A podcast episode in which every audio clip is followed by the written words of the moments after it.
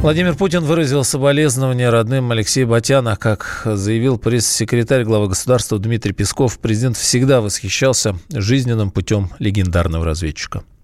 Безусловно, президент Путин, он глубоко соболезнует родным и близким Батяна. Он его хорошо знал, восхищался подвигами этого человека, восхищался его смелостью, его патриотизмом, его мужеством и восхищался всем его жизненным путем.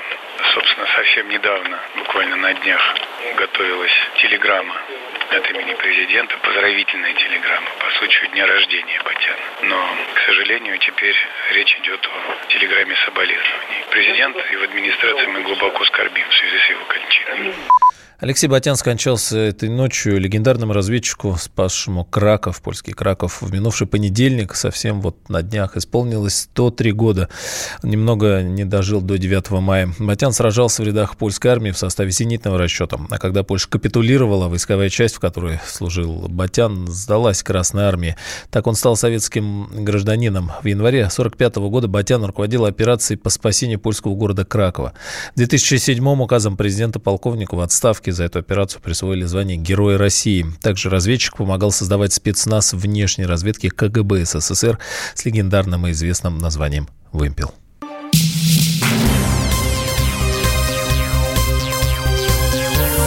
Темы дня.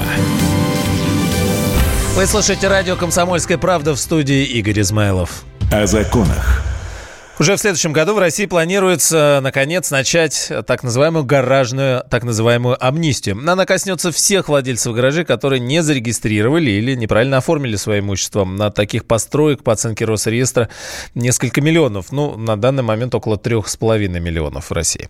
Многие из них возведены еще в советское время и должным образом не оформлены. Документ, подготовленный Минэкономразвития, призван упростить процедуру оформления прав собственности и на сами гаражи, и на земельные участки под ними. Однако зампред Комитета Госдумы по госстроительству Вячеслав Лосаков усомнился в актуальности такой идеи. Говорит, что правительство сильно опоздало с гаражной амнистией.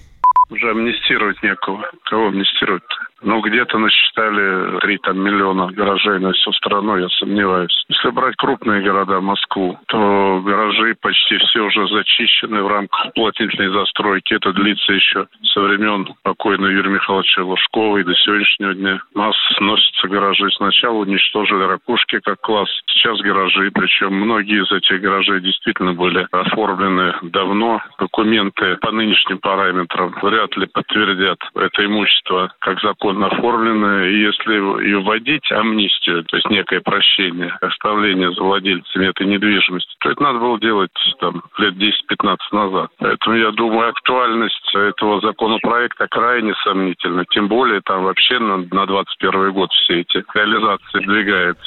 Новый законопроект устанавливает перечень документов, которые подтверждают, что человек действительно владеет гаражом. Среди них, например, длительное добросовестное использование или выплата пая в гаражном ко- кооперативе. Кроме этого, может послужить основанием ранее полученное решение о распределении гаража или какие-нибудь документы, подтверждающие оплату различных платежей при его эксплуатации. О политике. Доктор Евгений Комаровский раскритиковал Владимира Зеленского на посту президента Украины.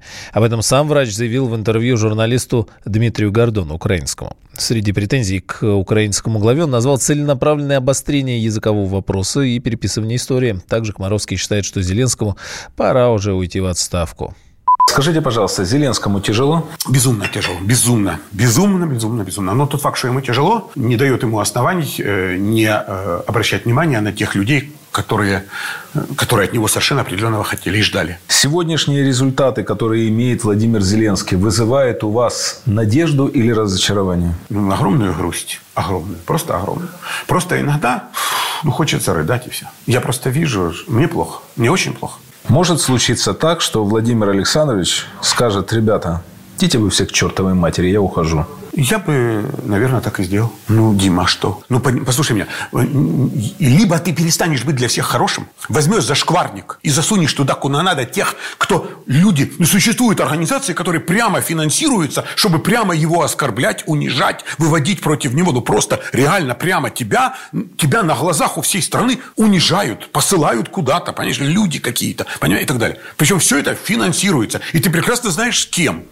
Комаровский также заявил, что Украину убивают ее же граждане, которые испытывают ненависть друг к другу. Ранее доктор активно поддерживал Владимира Зеленского во время президентской гонки.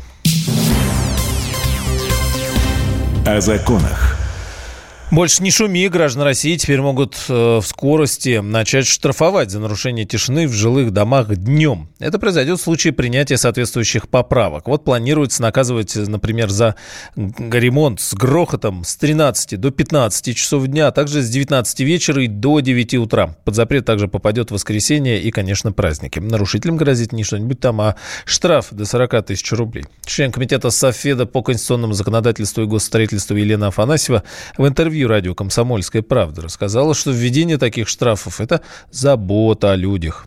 Очень часто бывают ситуации, когда соседи между собой не могут договориться для того, чтобы соблюдать права друг друга. И есть такие ситуации, при которых вмешивается, например, государство помощью различных кодексов, в том числе э, с помощью кодекса об административных правонарушениях. Вообще, если вы знаете, то есть региональные законы, как называются они, законы о тишине. На региональном уровне устанавливаются правила совместного проживания и возможность ну, шуметь, да, например, вынужденно при проведении ремонта в определенные часы. Также устанавливаются часы, при которых шуметь нельзя. Вот сегодняшние поправки, которые готовятся, это поправки, которые говорят, что, например, шуметь нельзя с часу до трех дня и, например, вечером. Есть разные позиции. Какое время, да, шуметь нельзя. Одно из предложений есть, что нельзя шуметь с 7 вечера с 19.00 до 9 утра, с 23.00 до 7 утра. Мне кажется, гораздо важнее, когда мы приходим домой, а мы приходим обычно там в 7, 8, 9, кто когда возвращается. 11 часов это уж совсем позднее время. Даже если ты находишься дома, то шум тоже не дает тебе возможности полноценного отдыха. Поэтому, наверное, правомерно предложение, которое говорит, что шуметь нельзя с 7 вечера до 9 утра. Накануне глава Комитета Госдумы по труду и социальной политике Ярослав Нилов заявил, что законы о тишине, которые были приняты ранее, не работают. Вдруг обнаружилось. По его словам, чтобы решить проблему шумных соседей, люди вынуждены писать заявления, подавать их в органы местного самоуправления, полиции, ждать все это годами, месяцами, а выхлоп известно какой. Я придумал такой сюжетный ход. Давайте я скажу некую чудовищную вещь. Это будет неудивительно скопление мигрантов – это не прогрессивная тема, не техническая, а стереотипная. Среди впечатлений моей юности через запятую идут трипы кислотные, наркотические, и благодать в церкви на праздник Троицы. Олег, а вас случайно в Лондоне не завербовали там на какую-то знаете... лондонскую разведку? Программа «Кашин-Голованов. Отдельная тема». По будням в 9 вечера по Москве.